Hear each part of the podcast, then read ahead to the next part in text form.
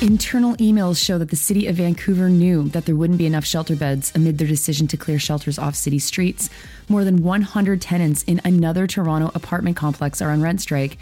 A correctional facilities report shows what officials believe to be appropriate and excessive force used by Edmonton prison officers, and floods in Haiti have killed more than 40 people and threaten an already precarious food supply. Good morning. It's Tuesday, June 6th. I'm Nora, and here are your headlines.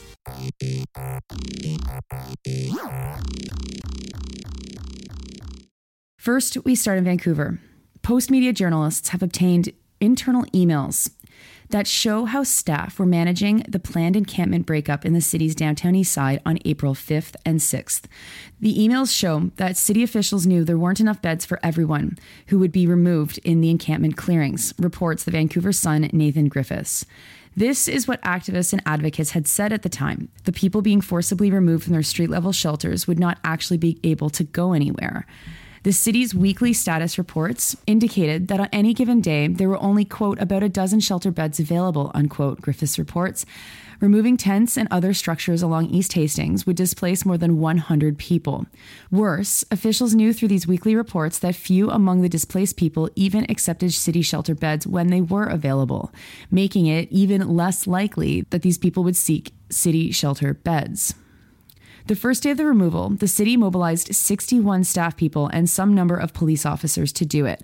Postmedia estimated that they saw two or three dozen on site police officers and that they guessed that there were probably more. That's a good guess, as there's usually like a one to three or one to four or even one to five ratio of the cops you see versus the cops who you do not see and who are hiding at any large scale activity.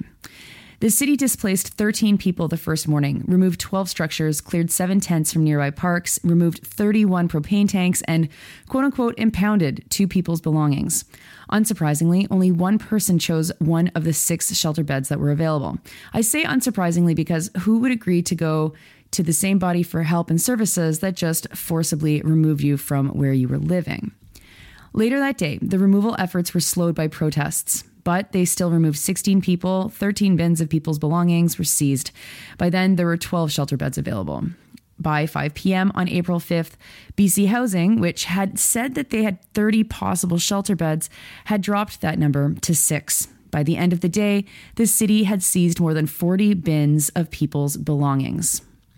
On the second day, the city had 50 staff on site, not including police officers, though there were 12 new tents along Hastings that had been already re put after they had been previously removed.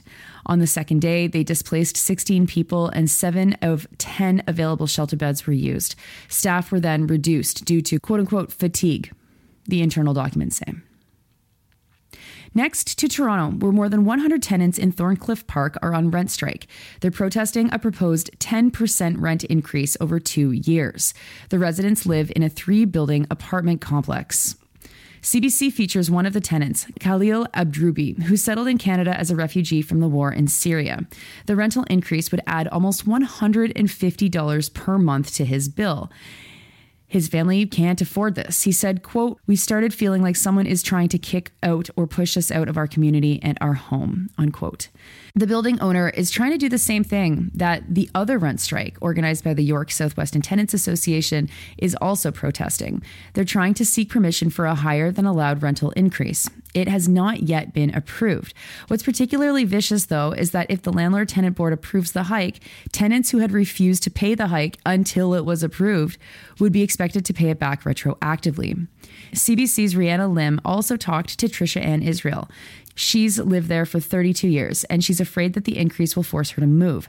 She said, quote, "It is very mentally straining on us to think that we could be actually evicted out of our homes, especially after living here for so long and developing such a good community, such a good neighborhood." It takes a long time in the story to get to who actually owns these buildings. And the owner is a good reminder of how much of capitalism is buttressed by matrices of badness. The building is owned by Starlight Investments and a crown corporation called the Public Sector Pension Investment Board. They are one of Canada's largest pension managers. The Crown Corporation declined to comment, passing the journalist off to Starlight Investments spokesperson Danny Roth. Roth claimed that tenants are being unfair because the increase hasn't been approved yet, except, of course, the tenants have already been asked to pay the increase, lest they be dinged with retroactive payments if it is approved. Roth says that the rent strike puts people's safety at risk, though he isn't quoted elaborating on what exactly that's supposed to mean. Starlight is arguing that they need to increase the rent to pay for repairs, except that rent is already supposed to pay for maintenance and upkeep, and that maybe the real issue here is, well, budgeting for one. Starlight and the pension board have to better budget for these things. The other issue is that we have a privatized retirement savings scheme. It means that for the retired StatsCan or Revenue Canada employee to be sure that they will be able to draw the pension that they have been promised or that they negotiated, it has been invested in real estate because real estate usually assures ready steady returns to investors exactly by squeezing tenants through rent increases.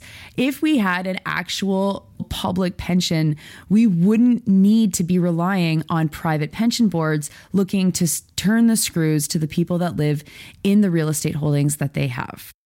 Now to another story based on an Access to Information report. CBC News' Madeleine Cummings is reporting that an internal report shows how prison guards in Edmonton used excessive force in trying to break up a fight between two inmates at Edmonton Institution. The guard warned the fighting men that they would use force to stop them from fighting, but the fight continued.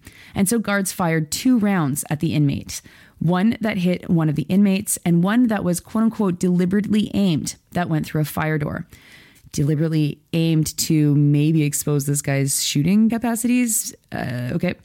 But that round, the one that went through the door, or shrapnel from it, sprayed and scared someone else who was on the phone and caused him to spill coffee on himself. Then guards ordered a man lying down on his back to lie face down with his hands behind his back. The reporting doesn't make it clear if this man was related to the fight or not. Guards then hit the man eight times with a shield while also spraying him with pepper spray. The next day, inmates raised concerns about what was happening in the facility and their living conditions. They also raised concerns that their mental health was being negatively impacted, hearing gunshots being fired at them. Three days later, six correctional officers refused to work. They argued that the round of ammunition that hit the door represented a health and safety hazard, and so managers stepped in to staff the unit.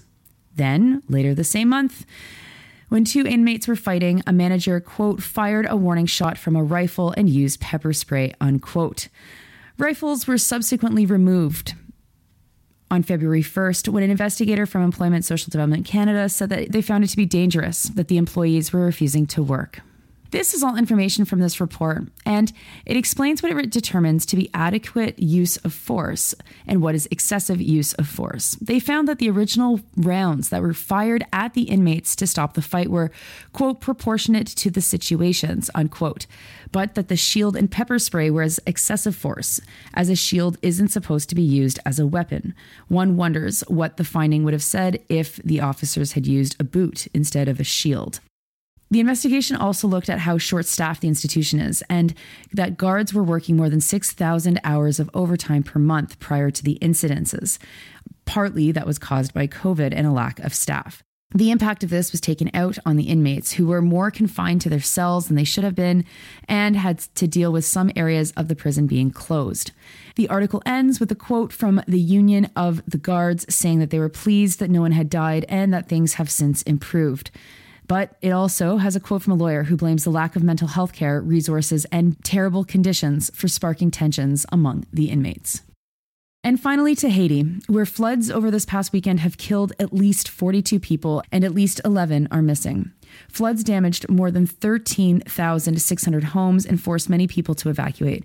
85 people have been injured. The flooding damaged crops, which is particularly devastating since there is also a starvation crisis. Nearly half of all Haitians rely on food services from humanitarian assistance, a number that has doubled in just five years. People are trying to find temporary shelters, reports the Associated Press. Agence France Presse reports that the city of Léogâne was hit especially hard because the floods swelled three rivers. Léogâne is 40 kilometers southwest of Port au Prince. This flood is not normal, as it's still early in the hurricane season. Those are your headlines for this morning. It is Tuesday, June 6th. I'm Nora, and folks, it's Sandy Nora Day. We're back. We have a whole new episode for you, going to drop in a couple of hours, and I promise you're going to love it. Until then, have a great morning. Have a great day. And I'll talk to you tomorrow.